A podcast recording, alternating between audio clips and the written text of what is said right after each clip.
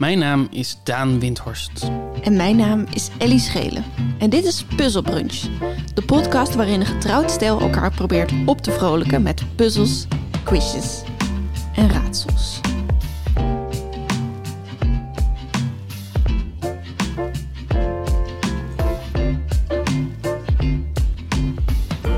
Goedemorgen. Goedemorgen. Goedemorgen. Hoe is het met jou? Wel goed eigenlijk. Ja, ik had, ehm, ik had wat lastige weken.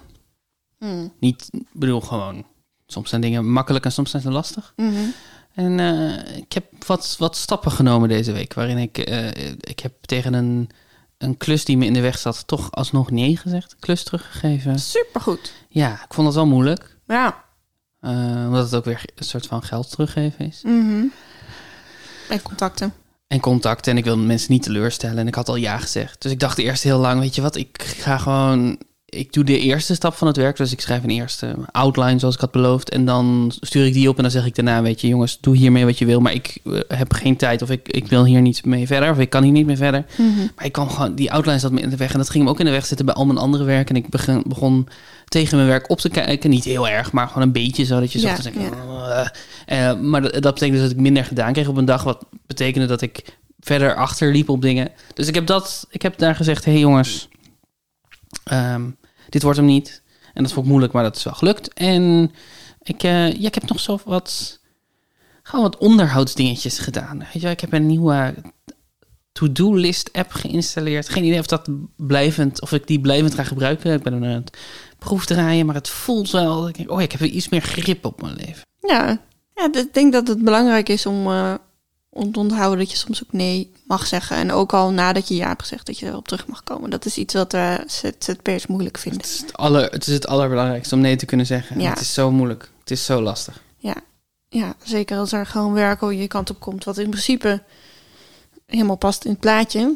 Maar eh, waar je dan toch denkt van ja, kom er niet uit. Kan je het beter iemand anders geven dan dat je het zelf Dat is zo.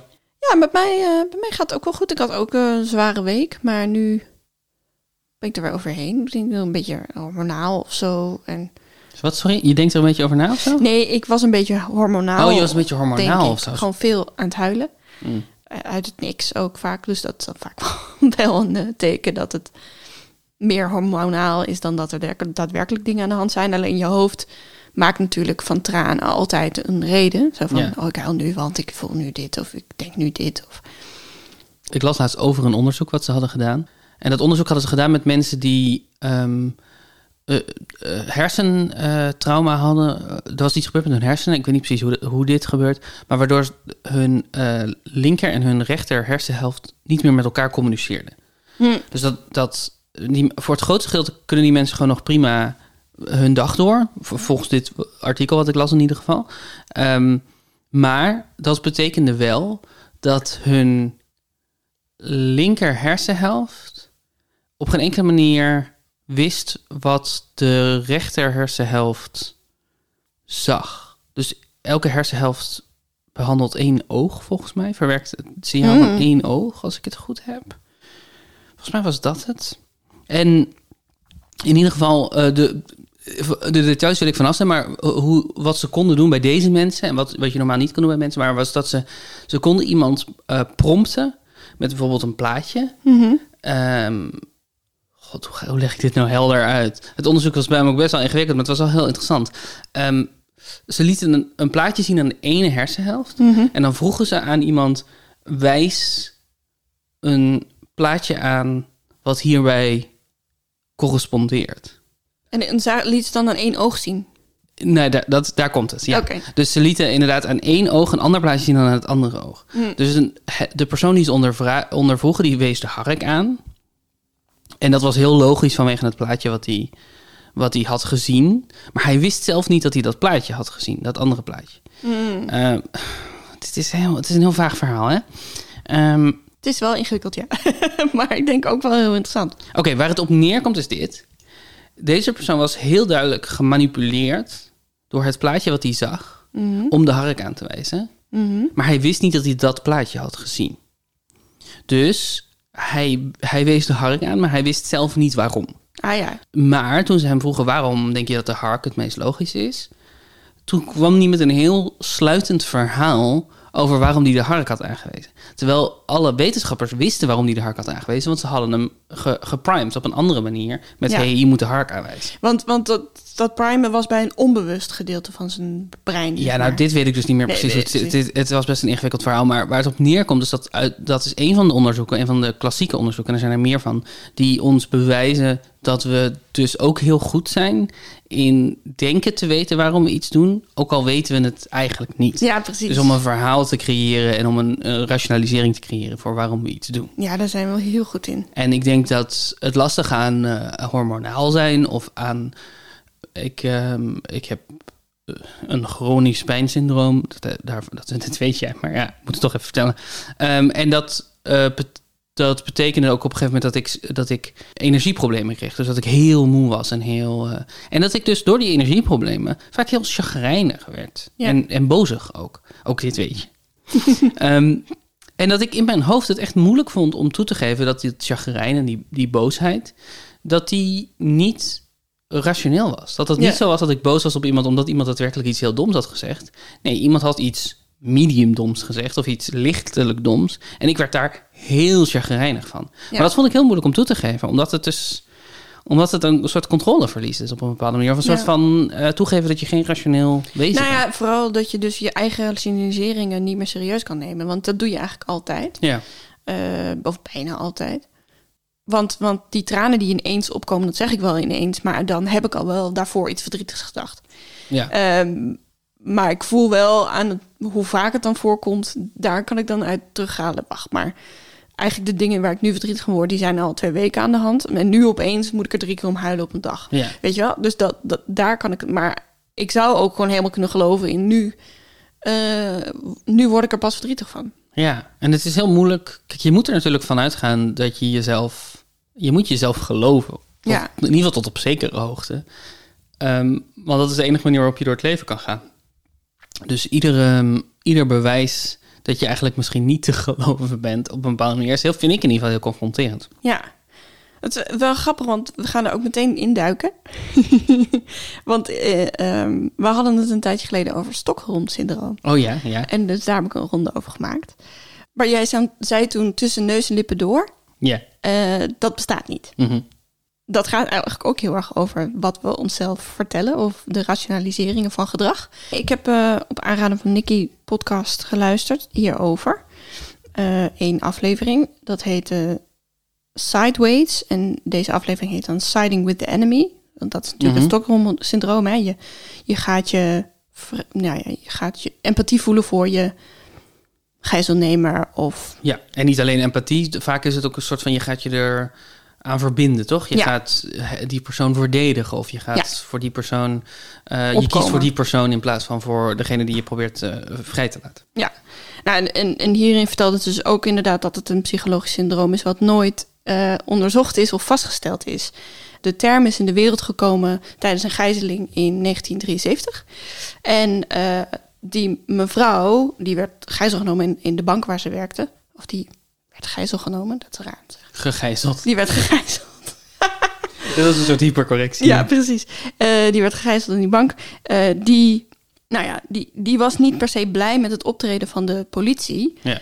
En eh, heeft daarom in de ogen van de politie en de buitenwereld rare dingen gezegd en gedaan. Oh, dat was het. Ja, maar waarschijnlijk heeft de politie het gewoon heel slecht gedaan. De politie heeft het heel slecht gedaan. Ah, en de politie zei, er is iets mis met je, want je gelooft, je vertrouwt de politie niet Ja, meer. en de, de, de, soort van politie slash psycholoog die daar was, die de onderhandelingen deed met de gijzelnemer, eh, die heeft het gewoon heel slecht aangepakt. Oh, wat evil. En die heeft dus achteraf gezegd, ja, ze leidt aan dit syndroom. Oh, wat evil. Ja.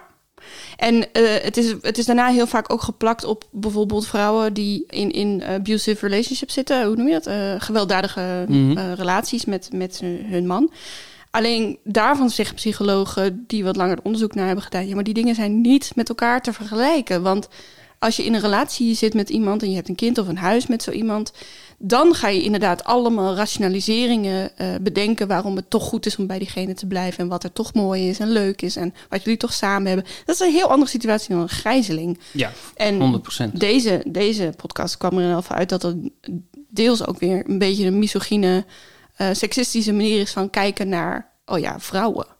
Ehm, want die moeten toch blij zijn als ze gered worden door een politieagent zonder shirt met een shotgun, wa- waardoor die gijzelnemer Zonder shirt? ja, dat, dat was heel raar. Dat zei die mevrouw. Van ja, toen kwam ik buiten en toen stonden er allemaal van die gasten zonder shirt met allemaal shotguns. En dat was dan de politie. Maar ja, dat kwam natuurlijk ook heel bedreigend over. Wow. Ja. Ja, nou, ja, heel raar. Dus nou, dat was ook 73. Dus toen hadden ze ook nog helemaal geen protocol. Nee. Zoals nu over hoe je met eh gijzelingen om moet gaan. Je hebt ook een Lima-syndroom. Ken je dat? dat is het omgekeerde Stockholm-syndroom. Dat je denkt dat je ge- ontvoerd bent, maar je bent het niet? dat is wel grappig. Nee, dat is dat de gijzelnemers sympathie krijgen voor de gegijzelden. Oh ja. En dat was in Lima zo bij een gijzeling in... eh jeetje, een lange gijzeling. Ik wou zeggen in 97, maar hij is in vij- 96 gestart. In de 97 geëindigd. Van eh, december tot april. Iets? Ja, eh, de Japanse ap- ambassade in, in Lima in Peru. En toen kregen de gijzelnemers sympathie voor de gijzelaars. En die lieten toen willekeurige gevangenen vrij. Nou, ik dacht, hoe kan ik daar iets van maken wat eh, niet al te zwaar is? dus ik heb de ronde. Lima bonen in stok. Lima, oh ja. Mhm. En de vraag is, gaat het over Lima of gaat het over Stockholm? dus ik heb een paar feitjes en jij moet zeggen, gaat het over Lima, gaat het over Stockholm? Ben je ooit in deze plaatsen geweest? Nee. Nee, ik ben er nog nooit geweest, nee. Eén. Wat is de droogste hoofdstad van de wereld? Wat is de droogste hoofdstad van de wereld? Als in, in welke hoofdstad in de wereld valt er het minste regen? En dat is of Lima of Stockholm. Ja. Lima. Ja, er zitten misschien ook een paar makkelijke bij. Waarom is dat? Waarom valt er zo weinig regen in Lima? Ehm, een combinatie van eh, ligging natuurlijk en volgens mij ook een soort eh, gebergte wat het tegenhoudt. Hmm, Veel wolken. Ben je klaar voor de volgende? zeker. Welke stad heeft het hoogste aantal koks in opleiding per hoofd van de bevolking van de wereld? Wat een goed feitje. Koks in opleiding. Ja. Dus er zit of in Lima of in Stockholm gewoon een enorme koksopleiding. Leidingen, zou ik zeggen. Misschien, ja, waarschijnlijk een... Neem je mee in ons in Nou, ze zijn allebei natuurlijk staan ze niet per se bekend als de grote keukens van de wereld. Grote, zeg maar, culinaire tradities. Peruviaans. Peru hebben we het over, toch? Mhm. Peruviaans, ja. Sinaasappelgem. Dit is een heel specifiek grapje. Eh, Paddington komt uit don- Oh. donker Peru. Ja, ja, ja. Eh, nee, volgens mij... Ja, nu ga ik, wilde ik gaan zeggen dat ze daar hamsters eten, maar dat weet ik ook niet zeker of dat waar is. Of dat, dat- of, het- of dat het A, cavia's zijn en B, een heel ander Zuid-Amerikaans land. Eh, en Stockholm, dat is... Nou ja, dat heeft natuurlijk wel... Ja, ja, vis. Vis. Stockholm. Nee, het is Peru. Weet je waarom, dat, eh, waarom dit zo is? Ehm, en gewoon een hele rijke eetcultuur en een hele grote Chinese eh, Oh, eh, gemeenschap in Lima. In de, de grootste geme- Chinese gemeenschap van heel Zuid-Amerika zit in Lima.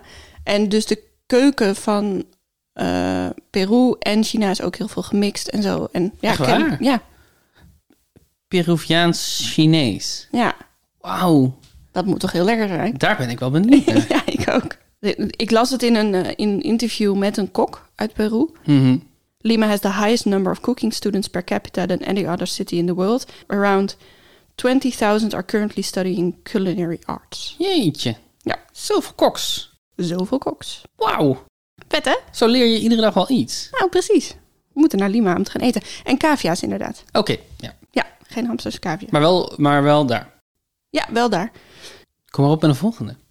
Waar staat de op één na grootste IKEA-vestiging in de wereld? Het zou zo leuk zijn als dat Lima zou zijn. Gewoon door het gekke toeval van dat je iets maakt over Zweden in eh, Peru. En dat je dan een IKEA-vraag over Peru kan maken. Maar ik, I don't buy it. Ik denk dat dit Stockholm is. Ja, je hebt gelijk. Je hebt gelijk. Weet je waar de grootste staat? Is het wel Zweden? Nee. Is het Europa? Nee. Is het China? Nee, maar wel in die buurt. Japan? Zuid-Korea. Oh, Ja. Maar er zou nog een grotere komen op de Filipijnen. Las ik in Mhm. een artikel uit 2018 en die zou in 2020 opengaan. Dus ik denk dat daar wat vertraging corona-wise is opgelopen. ja. Ja, want er was in die tijd een eh, pandemie gaande in, eh, op, in de wereld. In, de, in, de, in het verre, verre verleden. Dat, eh, ik weet dat nog goed. Dat is niet leuk. Nee. Vier. De eerste H&M waar je kleding kunt huren. H&M is ook een Zweeds bedrijf. Of misschien is het Deens. Je keek nu zo geschokt toen ik dit zei. Maar H&M is ook een Zweeds bedrijf. Is dat zo? Ik wist dat niet. Dus ik gok dat dit Stockholm is. Ja, het is wel Stockholm. Je wist het wel, toch? Nee? Wist je het echt niet? Nee? Ja, dus Maurits is een Zweeds... eh, volgens mij is het een Zweeds bedrijf. Hoofdvestiging Stockholm. Oké. Ja, het was dus... Het, het idee is dat het ehm, tegen fast fashion is. Dus dat het ehm, milieubewuster is om, het, om een kledingstukken zeg maar te huren per week. En dan eh, betaal je 30 euro volgens mij.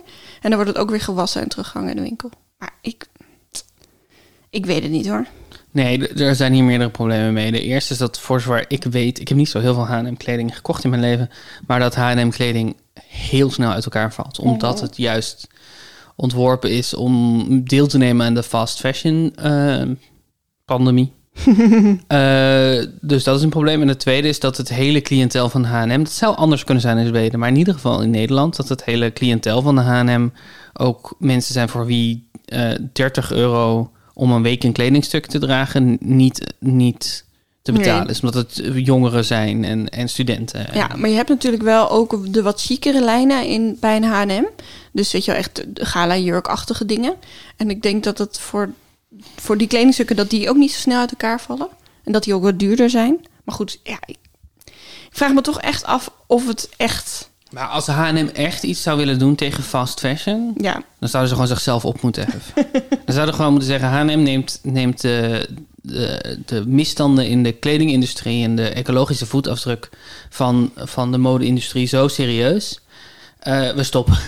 dat zou zo cool zijn. ja we, zijn, leuk- we, zijn een, we zijn onverantwoord. Ja. En, eh, en we hebben een paar strategieën toegepast waarbij we een paar biologische kledingstukken hebben. Of, of dingen die, die zogenaamd eh, verantwoord zijn geproduceerd. Maar omdat dat nooit de hele collectie was, was het altijd maar meer een soort van PR-stunt. En dat het echt zoden aan de dijk zetten, dat gaan we niet meer doen. We stoppen.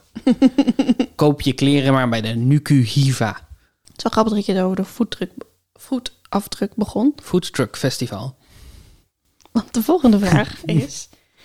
Deze stad huisde de VN-klimaatconferentie met de grootste CO2-voetafdruk. Misschien moet je daar even over nadenken wat ik hier zeg. Ja, dus er is een VN-conferentie, klimaatconferentie. Ja, En, de- en die was slecht omdat, er, omdat de voetafdruk te groot was. ja van de conferentie zelf. Dus. Ja. ja. Hmm. De VN-top in Peru? Lima? Ik denk Stockholm. Nee, helaas. Het was in Lima in 2014. Maar er is er ook één in Stockholm geweest. Ehm, maar deze had dus van alle klimaatconferenties die er zijn geweest... vanwege het vele vliegen Ja, de grootste...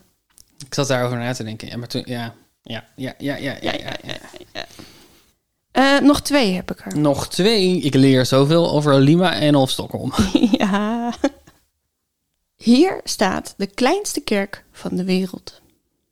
Hoe, echt waar? De kleinste kerk van de wereld. Er zijn wel heel weinig gelovigen over in Zweden. Dus wat dat betreft zou het logisch zijn als die een heel kleine kerk zouden hebben. Maar ik, dit voelt wel heel erg Zuid-Amerikaans. Ik zeg Lima. Dat heb je helemaal goed. Er is wel nog een kleinere in New York. Dat is een chapel. Daar trouwen heel veel mensen. Een kapel. Een kapelletje.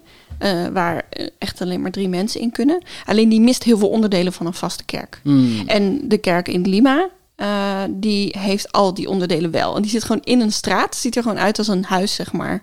Een, een, Een woonhuis. een woonhuis. Maar, maar dan wel met net een wat kerkelijke gevel. Wauw. Het is in 1550 gebouwd. En is het een katholieke kerk? Dat denk ik wel. Ja. De Chapel Our Lady of the Rosary. Ja, dat klinkt Dat katholiek. klinkt wel vrij katholiek, hè? Ja. Oké, de laatste. Welke stad heeft de meeste eenhoorns? Zit een ad- addertje onder Weet je wat eenhoorns zijn? paarden met een hoorn. En wat Witte kan het nog meer zijn? Paarden met een hoorn. Ken je nog een andere definitie van eenhoorn? Nee. Het zijn start-ups met een marktwaardering van meer dan een miljard dollar. Oh, dat is waar, ja. Unicorns. Stockholm. Ja. Ja. ja, dat is een beetje een inkompertje, maar ik vond hem toch te leuk. Want ik had natuurlijk gezocht op eh, Stockholm has the biggest, Stockholm has the smallest. Mm. En toen stond er een soort van Unicorn has the most unicorns. En ik zei, wat? Want ik kende dit begrip nog niet. En toen dacht ik, ja, snap ik wel. Waarschijnlijk een gay capital. Dus waarschijnlijk veel plaatjes van, van eenhoorns. Oké, als, als eenhoorn, eenhoorns wel zouden bestaan, Mhm. welk, welke stad zou dan de hoogste eenhoornbevolking hebben? Of eenhoorndichtheid? Welke stad? Ja. Ja, want je zou zeggen dat die eigenlijk gewoon lekker willen rennen. Over, ja, over de gummibeervelden. Ja, Ja, gummibeervelden. ja eenhoorns. Ja, oké. Dat is waar de gummiberen groeien. Ik vind IJsland wel. Oh, dat is wel een goeie. Omdat ze ja. zo wit zijn natuurlijk. Dat is wel een Een goeie. Reykjavik. Ja. Ik denk Brugge, maar niemand weet waarom. Al die eenhoorns verzamelen zich nog steeds maar weer in Brugge. ja, niemand weet precies waarom, maar er is een enorme eh, eenhoornenplaag in Brugge. Daan, Ja. dinsdag is het Koningsdag. Dat is waar, ja. Ja, dat lijkt dit jaar een beetje... Nou ja, Nou, dat is toch, ik bedoel, eh, we, we zitten allemaal thuis, maar we maken er gewoon gezellig woningsdag van. ja precies. Er wordt gewoon ons gevraagd om een paar weken thuis te zitten. In de oorlog werden mensen gevraagd om te vechten. En jij wordt het enige gevraagd om op de bank te zitten en een beetje te chillen. Je kan dit. We kunnen dit samen. Laten we klappen voor het zorgpersoneel. Laten we het Koningslied zingen op Koningsdag in onze deuropening. Het is Woningsdag. Het is ook wel leuk, toch? Dat het een keer anders gaat. Mm, Treurig. Waar denk jij aan als je aan Koningsdag denkt? Ik denk aan de keer dat wij verhuisden. Oh ja. eh, van het soort studentenhuis waar we allebei in woonden, waar we een van de kamers tot slaapkamer en de andere tot woonkamer hadden omgebouwd, naar het eerste echte appartementje dat we hadden met z'n tweeën. Ja. Klein, klein, nog kleiner dan dit huis. Klein, klein appartementje in, eh, in Utrecht. Eh, en dat was op de dag van de kroning. Ja. We hebben de kroning zo in een eh, huis vol dozen. Hebben we hem op een laptopje gezien, Ja. in mijn herinnering. Ja, die kan, kan ik me ook nog goed herinneren. En heb je als, als kind veel gehad met Koningsdag? Want nu is dat zo'n heel ding met al die basisschoolkinderen die dan weet ik, gaan sporten en zo. Denk even na over wat je vraagt. Heb ik als kind iets gehad met Koningsdag? Nee, natuurlijk niet. Dat bestond helemaal niet. Oh, Koninginnedag. Ja. eh.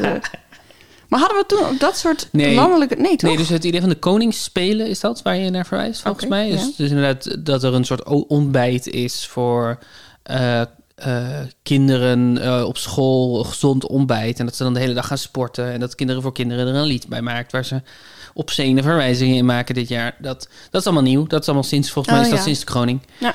Ehm, dus nee, uh, Koninginnedag was eh, in mijn beleving altijd een beetje een noordelijk iets. Of, of niet noordelijk, maar boven de rivieren. Mhm. Dus eh, als kind heb ik wel, eh, ging ik wel naar de vrijmarkt en zo. En dan, ik heb ook wel eens volgens mij op de vrijmarkt gestaan dat dan mensen bordjes met slagroom in mijn gezicht mochten duwen voor, voor geld. Eh, Het voelt heel erg als iets wat jij zou doen, inderdaad. ja, dat, dat hebben we ook gedaan. En, eh, en dat je dan eh, een Furby koopt. Ja, We hebben een Furby gekocht op de vrijmarkt. Maar het, echt het idee van dat, dat Koninginnedag zo, weet je, als zo'n feest is... en dat je dan je gezicht oranje schminkt... en dat je dan gaat, gaat hossen en zo. Dat voelde ik als carnaval voor mensen die geen carnaval vieren. ja. Ja, dat is denk ik ook echt. Eh, dus dat is, dat is me altijd een beetje bespaard gebleven. En in Utrecht hebben we natuurlijk de traditie van dat de, de vrijmarkt al s'nachts begint. Op de- Mhm. Op de dag voor Koningsdag. Eh, maar dat heb ik ook eigenlijk nooit. Dat, dat, als student is, me dat, altijd- is dat een beetje langs me heen gegaan.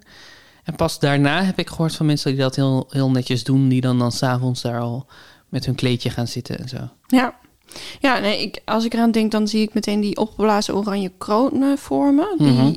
Eh, ik heb een heel helder beeld van dat ik als puber of zo eh, dacht, oh Koningsdag, dat moet ik gaan vieren. En dat ik de stad inging. En mijn ouders altijd zoiets hadden van, je moet de stad ontwijken op die dag. Maar Ja.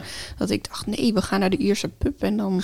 eh, en eh, met allemaal vriendinnen. En dat ik dat echt verschrikkelijk vond. Omdat iedereen... Dat het zo'n hele hete koning, Koninginnedag was. En, en iedereen veel te veel dronk. En een soort van alleen maar van die mannen met die kronen op. Die helemaal met een rood hoofd. Zonder shirt door de... Weer helemaal shirtloos man. Ja, shirtloze Eh, mannen. Het, het, een van de grootste problemen van onze samenleving is shirtloze mannen.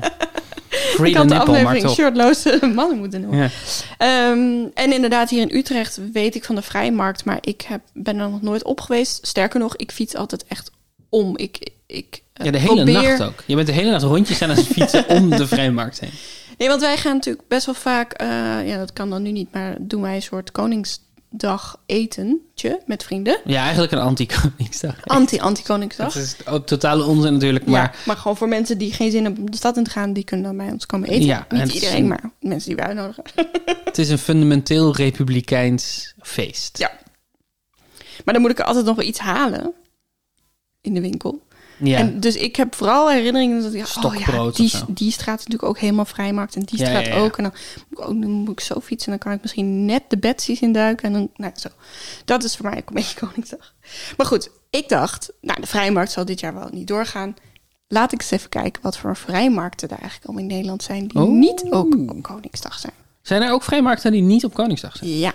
ja, er zijn vaste vrijmarkten in plaatsen in Nederland. Zijn van die overdekte hallen. Dus ze worden ook wel bazaars genoemd. Oh ja. En die dan zo bijvoorbeeld altijd de laatste zondag van de maand. Of elke zondag. Of... En, de- en, en het idee aan een vrijmarkt is dat iedereen daar dingen mag verkopen? Of, of Ja. hoe werkt dat? Ja, je moet dan eh, een stand huren voor eh 18 euro per, per dag of zo. Mhm. Eh, of per maand, weet ik veel. En dan eh, mag je je spullen verkopen. En je hoeft niet eens een KVK-inschrijving te hebben, heel vaak. Dus het is gewoon je spullen uit je schuur. Of als je zelf iets eh, schildert of zo. Mag je dat gewoon neerleggen. Hmm. Ik heb gez- gezocht op Google Maps naar vrijmarkten. Toen kwam ik er een aantal tegen. Dan ben ik op die sites gegaan. Mhm. En dat zijn me toch een parels van websites staan. Ik heb echt, ik ben me daar helemaal in verloren. Ehm, ik ga er één tippen ook zo. Ehm, maar goed, dat zijn natuurlijk eh, ja, vaak door vrijwilligers of door stichtingen gemaakte sites die vaak nog ergens zijn blijven steken in de jaren 80, jaren 90. Uh, nou ja, niet jaren 80, want toen was er nog geen internet. Maar in ieder geval met veel draaiende en knipperende Gifjes en, eh, ja. en, en, en, en nou ja, de hele rattenplan. En vaak ook een pagina met foto's. Wat dan allemaal van die hele kleine thumbnails zijn met, eh, weet je wel, 250 foto's. Geen selectie, maar gewoon, dit is het. En dan allemaal veel te drukke foto's met al die kraampjes waar dan alleen maar LP's liggen. Of eentje was heel mooi met eh, kralen, kroonluchters, maar ook een bak met Action Mans, weet je. Nou, dat, ik, ik hou daar heel erg van, van die esthetiek. Het voelt ook heel Nederlands, terwijl ik denk dat eigenlijk zo'n vrijmarkt in Polen er precies zo uitziet. Maar toch denk je zo, oh ja, Ja, ja. Nederland. Ehm, wat ik heb gedaan is, ze schrijven natuurlijk ook mooie teksten op die site. Mhm. Mhm. En soms dingen waar ik me over heb verbaasd. En Dus ik heb steeds een zin van de site, of een stukje, een alinea van de site. En dan bliep ik iets weg en dan geef ik je vier opties wat stond Oeh, daar. oké. Het is, is, ja, ja, een, vul- een, maak, de, maak de zin af. Maak Ja. de tekst af. Ja. En eh, ik heb hem genoemd vrijmarktwerking. Oké. Het gaat natuurlijk ook veel over corona op de site. Want het staat overal dat ze ja, gesloten zijn, tuurlijk, et cetera, et cetera. Dus de eerste komt van de vrije markt in Tiel. Tot na de bericht blijven wij helaas gesloten. We houden jullie op de hoogte van alle ontwikkelingen bij ons via Facebook, Bliep en onze website. Staat daar. A. Internet. B. Google. C. www.vrijemarkttiel.nl Of D. TikTok. Oh, het zou zo leuk zijn als de vrije markt Tiel op TikTok zou zitten. Via Facebook mhm, en onze website. Ik vind internet het grappigst, dus ik ga voor internet. Het is Google. Oh ja. is ook heel grappig. Ja, ja, ja. ja. Via Google. Via Google. Kijk, kijk op Google en daar houden we je op de hoogte. Oké, deze site moet iedereen gaan bekijken. Dit is de vrije markt Wamel. Wamel? Wamel. Waar ligt Wamel? Oh, eh, ja, in de buurt van Tiel ook. Ik wil zeggen Ga- Gelderland. Heb ik goed, hè? Ja. Yes. Het is een dorp van, met circa 2450 inwoners in het land van Maas en Waal. Oh ja, in Wamel. Daar gaat het over de parkeerplaatsen. En eh, wij hebben wel vaak geconstateerd, en we zijn niet de enige daarin, dat eh, er best wel vaak verkeerd gebruik wordt gemaakt van aanhalingstekens. Ja, ja, ja op eh, Ja. uithangborden, et cetera, en op websites. En hier staat 350 bliep bliep tussen aanhalingstekens Mhm. parkeerplaatsen op eigen terrein. Oké, dus het is een eh, bijvoeglijk naamwoord waarschijnlijk? Of een, Ja, ik iets ga je wat- weer opties ja, geven. Ja, know. ik zat even na te denken waar ik naar op zoek ben. Wat, iets wat iets zegt over parkeerplaatsen. Ja. En het zou een logische of een logischere zin zijn zonder de aanhalingstekens. Ja. En de aanhalingstekens maken het onnodig dubieus. Ja. Ja. Ja. Staat daar A, gereserveerde. B, betaalde. C, gratis. Of D, vrije. Gratis. Ja, Ja, ja, ja. ja, hoe ja, wist je dat? Hoe wist je dat? Nou... eh, 350 gratis, parke- gratis parkeerplaatsen op eigen terrein. Deels omdat, het, omdat gratis het grappigste woord is tussen aanhalingstekens. Dus ik denk dat is waarom, je hem, waarom hij je is opgevallen. Mhm. Maar ook omdat nou, veel mensen gebruiken gewoon aanhalingstekens om meer aandacht aan een woord Ja, eh, te geven. Let, let op. Dit is zoals hoofdletters eigenlijk. En eh, gratis is natuurlijk het woord wat je logischerwijs zou willen eh, ja. benadrukken. Ja, ja. Ja. Maar nu is het zo een heel diep zo van ja. hebben Maar het kan ook een mannetje naar je toe komen die nog iets vraagt aan je. gratis parkeren. Misschien is het gratis. We zeggen dat het gratis is, maar eigenlijk moet je betalen. Dat, Ja, dat- Wink, wink, nudge, nudge. Ja, precies. gratis. Oké. Dus dat is eh, de site www.vrijemarktwamel.nl. Ga Ja, het is een daar naartoe. En waarom is het een aanrader? Nou, omdat daar dus die 209 foto's zijn die ik fantastisch vind. En de draaiende gifjes. Oké. En het begint ook met een melding over corona. En dat is een soort van banner die helemaal groen is met van die, weet je wel, de, de plaatjes van corona. Ja, ja, de- de- ja, ja. hoe dat virus eruit ziet. En dat is af en toe transparant, zodat je de foto van de markt erachter kunt zien. En dan weer wordt die weer helemaal groen, weer helemaal dicht. En dan gaat ja, ze hebben echt hun best gedaan. En ze hebben ook een graphic van, eh, van de NOS gejat. Want er staat dan zo coronavirus en dan de O. mm, Zo, weet je wel, het rode rondje van de NOS. Wat ze zo van de site he- hebben gekopieerd en erg blokkerig erin staat. Maar goed, als je van dat soort sites houdt, ga naar die site. Over de vrijmarkt van Veghel. Oh, de Vrijmarkt van Veghel ja, hebben we het nu ga ik een wat langer stukje voorlezen, zodat je een beetje de context eh, begrijpt. Die gaat ook weer over de coronacrisis. En deze persoon schrijft denk ik zoals hij praat. We vinden het fijn dat de markten doorgang mogen hebben. Ik kan me voorstellen dat ieder zijn eigen mening heeft over wat wel of niet verstandig is. Wel hebben het doel om markten zo lang mogelijk open te houden. Niemand wil een boete of klachten ontvangen waarmee het imago van onze markten schade oploopt. We snappen dat u denkt, bliep bliep. Maar in ons gezamenlijk belang is dit in de buurt van de marktruim slash units niet toegestaan. In de basis hebben we maar één regel, regels van de overheid, RIVM opvolgen. Wat goed. Wat goed. Ja, dit zijn toptekstjes. Ja, ja, ja, ja. Dit, is, dit is iemand die denkt, ja, ja, ik ga niet, ik wil niet in discussie over de regels, ik wil gewoon mijn markt open houden. Ja, maar dat is ook dit soort taal ehm, laten ook echt zien welke discussies ze aan moeten gaan, heel Ja. vaak. Ja. Eh, met, met de mensen die er komen of de marktkraamhouders. Eh, heel vaak is het passief-agressief opgeschreven. Waardoor Ja. je denkt, oh ja, je hebt hier vijf keer een conflict over gehad. En nu dacht je, fuck het, ik ga het op die site schrijven. Yep. Oké, dus wat staat erachter? We snappen dat u Mhm. denkt. We snappen dat u denkt... A.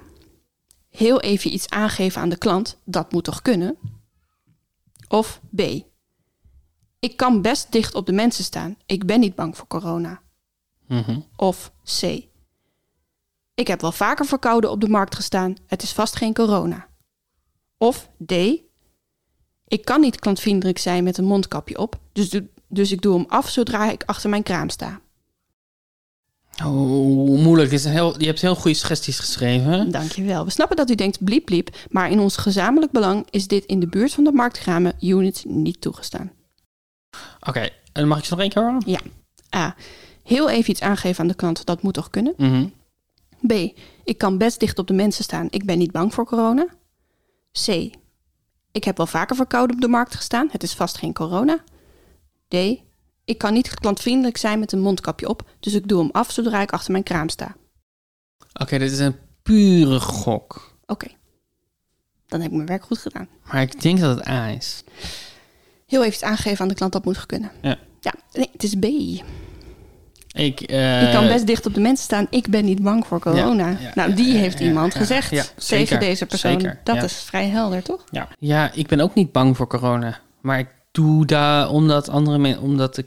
Nou, ik ben misschien wel bang dat andere mensen het krijgen. Ja.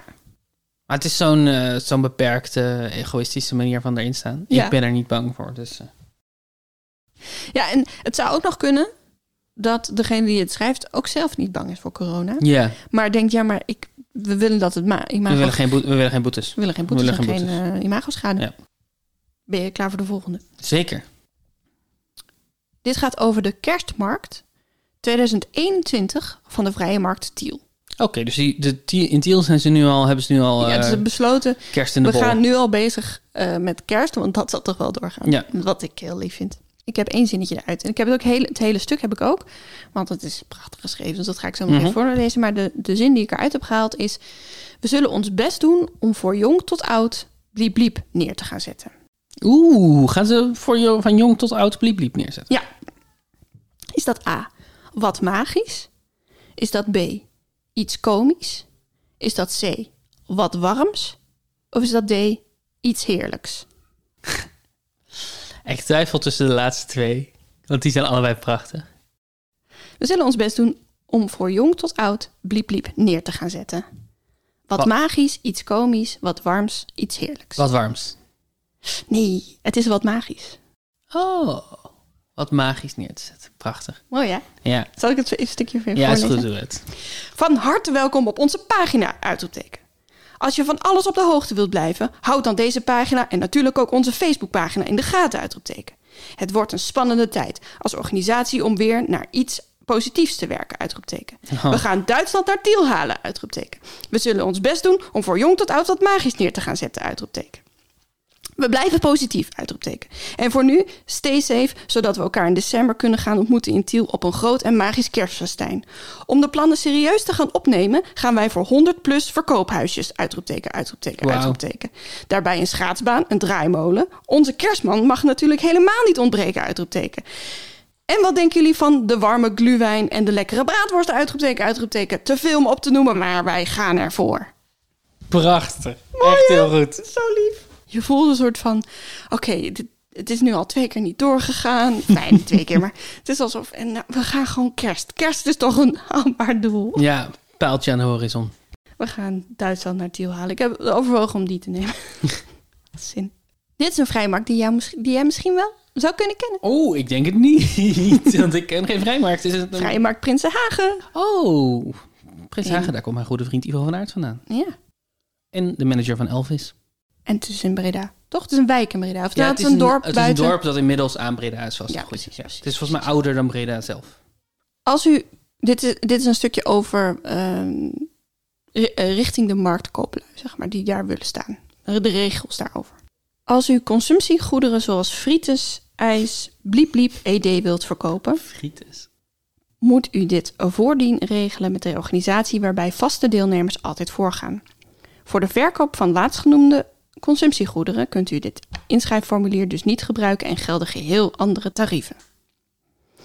Het is ook een mondvol. Ja, eh, dus de, het is een rijtje van consumptiegoederen. Ja, frietjes, ijs, bliep, bliep, ed.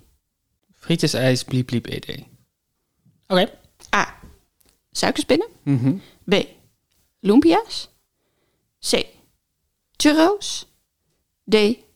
Worstenbroodjes. Want het is Prins Want het is presade. Uh, dat- mm, frietjes, ijs. Bliep, ed. Moeilijk, het zou allemaal kunnen. Suikerspinnen, lumpia's, Suikerspinnen is denk ik churros, te worstenbroodjes. Worstenbroodjes voelt voor mij net iets te veel. Je, je eet een worstenbroodje niet per se in die context. Dus het voelt een beetje alsof iemand van boven de rivier heeft bedacht wat ze in Brabant zouden zeggen. Maar het zou kunnen dat het wel worstenbroodjes is, hoor. maar dat, zo voelt dat. Dus dan is het churros of lumpia's. Churros is de Amsterdams voor Prinsenhagen. Lumpia's. Ja, heel goed. Ik vond het zo heerlijk specifiek. Ja. Friet, ijs, lumpia's. Ja, maar dat zijn gewoon de dingen die daarop verkocht worden, Ja. toch? Dat is het, Ja. Er is een soort van, ja, nee, dan gaan de vaste deelnemers eh, gaan voor. En we hebben in ieder geval een vaste meneer die frietjes verkoopt. we hebben een vaste meneer die IJs. ijs, verkoopt. En we hebben een vaste lumpia meneer. Ja, Ik, eh, ik las vanmorgen over... of mevrouw. Klopt. Klopt, heel goed. Ja, of persoon. Ehm, ik las vanmorgen over eh lumpiaradar.nl. Wat een plek dacht is, ik nog, shit. wat een plek is eh, waar je van heel Nederland, in heel Nederland kan vinden waar de dichtstbijzijnde lumpia-kraam is. Ja, dit is toch fantastisch. Lumpiaradar.nl, dames en heren. Hou je van lumpia's? Ja, jij houdt heel erg van lumpia's. hè? Hou ik heel erg van lumpia's? Ja, misschien wel. Misschien is dat een deel van mijn identiteit dat ik nooit heb onderkend. Maar nu je dit zegt, dat ik denk... Pot voor drie, ik hou heel erg van lumpia's. Ja, Ja, ja. moet er maar weer eens eten. Maar ik hou... Dus ik, want ik denk dat dit gaat over Vietnamese lumpia's. Mhm, Van die kleintjes. Het zijn Vietnamese, toch? Klopt dat wat ik zeg? Denk het wel. Nou, van die kleine gefrituurde lumpiaatjes. Mhm. Die eet ik ook het vaakst. Ook als, eh, in- toen de horeca nog open was, eh, als borrelhap of zo. Bij de, maar ik hou ook heel erg van zo'n veel te grote Chinese lumpia. Ja, precies. Daar houden ze helemaal niet Met van. heel veel, met heel veel taugé erin. En, eh, en die dan eigenlijk te groot en, en er, zit te veel, er is te veel inhoud en die geeft vocht af, Mhm. waardoor die nooit knapperig kan blijven. Dus het wordt dat van dat, van dat, van dat laffe filodeeg wordt het. Eh, omdat het, omdat het Vind, niet... vind je zelf dat je dit goed aanprijst? Dat, je, dat mensen denken, oh ja, dat is lekker. Laf filo day. Laf filodeeg gevuld met een ongoddelijke hoeveelheid taugé. Oh. oh, dit gaan we vanavond eten. Oké. Ik niet, jij wel. De laatste alweer, Daan. Ach, al die vrije markten. Ja, ja, ja. We gaan weer naar Veghel. We gaan weer naar Veghel. Want eh, dit gaat ook over andere vrijmarkten. Vrijmarkt Veghel heeft een site met onder andere een kopje historie. Nou, dat vond ik natuurlijk helemaal leuk om daarop te kijken. Ze zaten eerst in Uden. Toen moesten ze uit dat gebouw. Dan had eh, die mevrouw die dat runde had, had het stokje doorgegeven. Mm. Het symbolische stokje. Toen hadden ze een nieuwe plek gevonden in Veghel. Maar daar hadden ze toch geen vergunning voor. Dus dan moesten ze al binnen een half jaar weer uit. Oh ja. Dat is weer een andere. Dat is nu een cor- coronavaccinatielocatie. Waarschijnlijk. En eh, uiteindelijk konden ze in 2018 de deuren openen van hun vaste vrijmarkt in Veghel. Komt er weer een lang stukje. Al vele maanden verder, de zaakjes circa twee jaar. En ja, we merken per week dat het drukker wordt. En niet alleen bij de standhouders, ook de catering mag in dit geheel niet vergeten worden. Daar waar, en nu komt alles in caps, daar waar Vrije Markt Kuik, Wamel, Brunsum en Bazaar Beverwijk en Nieuwegein achterblijven en dus bliep bliep, zijn wij er trots op dat alle standhouders 's ochtends en na de markt met elkaar in gesprek gaan onder het genot van een kopje koffie en staat gezelligheid in all caps en saamhorigheid bij ons hoog in het vaandel. Puntje, puntje, puntje, puntje, puntje, puntje, puntje, puntje. Dat was hem. Oké, mag ik de bliep bliep zin nog één keer? Ja, zeker. Daar waar Vrijmarkt, Kuik, Wamel, Brunsum en Bazaar, Beverwijk en Nieuwegein achterblijven. En dus bliep bliep. Ja, oké, ja, ja, ja. ja. A. En dus peperduur entreegeld vragen. Mhm, B. En dus veel conflicten kennen. mhm. C. En dus jaloers zijn. D. En dus altijd hetzelfde aanbod hebben. Oké, is B of C, want dat is volgens mij... Tenminste, of die andere twee. Maar dat is eh, wat logisch is, omdat... eh, zij zeggen dus wat wij doen is... eh, we proberen een sfeer van gezamenlijkheid te creëren bij alle standhouders. Gezelligheid en samenhorigheid, ja. Eh, met kopje koffie en gezelligheid en achteraf nog even een borrel doen met elkaar. Eh, dus conflicten of jaloezie. Kijk, die jaloezie, dat, is een waanzin, dat zou een waanzinnige zinsconstructie zijn. Dat is helemaal niet hoe taal werkt. Dan, dat, dat, tenminste, het kan wel, maar dan staat er niet wat je wil dat er staat. Maar dat is misschien wel waarom je het hebt uitgekozen. Conflicten is netter, is be- een betere uitleg. Maar daarom misschien wel weer niet... Ik zeg C. En dus jaloers zijn. En dus jaloers zijn. Dat klopt. Zo goed. En dus jaloers zijn, uitroepteken, uitroepteken, uitroepteken. Zou je de hele, hele zin nog één keer willen doen zonder de bliep bliep? Ja. Al vele maanden verder, circa twee jaar. En ja, we merken per week dat het drukker wordt en niet alleen met de standhouders. Ook de catering mag in dit geheel niet vergeten worden. Daar waar Vrijmarktkuik, Wamel, Brunsum en Bazaar Beverwerk en Nieuwegein achterblijven en dus jaloers zijn, zijn wij er trots op dat alle standhouders 's ochtends en na de markt met elkaar in gesprek gaan onder het genot van een kopje koffie en staat gezelligheid en saamhorigheid bij ons hoog in het vaandel. Prachtig. Echt heel grappig. Je zal het maar op je site zetten. Ja, dus er is gewoon een. Bij die andere vrije markten is een sfeer van jaloezie. Er is gewoon een vrije marktenoorlog aan de hand. Dat was hem. Hoeveel punten heb jij verdiend deze rondes? Ik heb in de eerste ronde vier punten verdiend. En in de tweede ronde drie. Wat mij op zeven punten brengt. Wat betekent dat ik op. de Oeh. Over de 300 ben. Oh. Ik sta op 301. Eh, en ik had een opgave voor onderweg aan jou gegeven de vorige keer. Ja. Die eh, geinig als ik was begon met hetzelfde woord. Waar jouw opgave van de week daarvoor mee begon. Toch? Ja.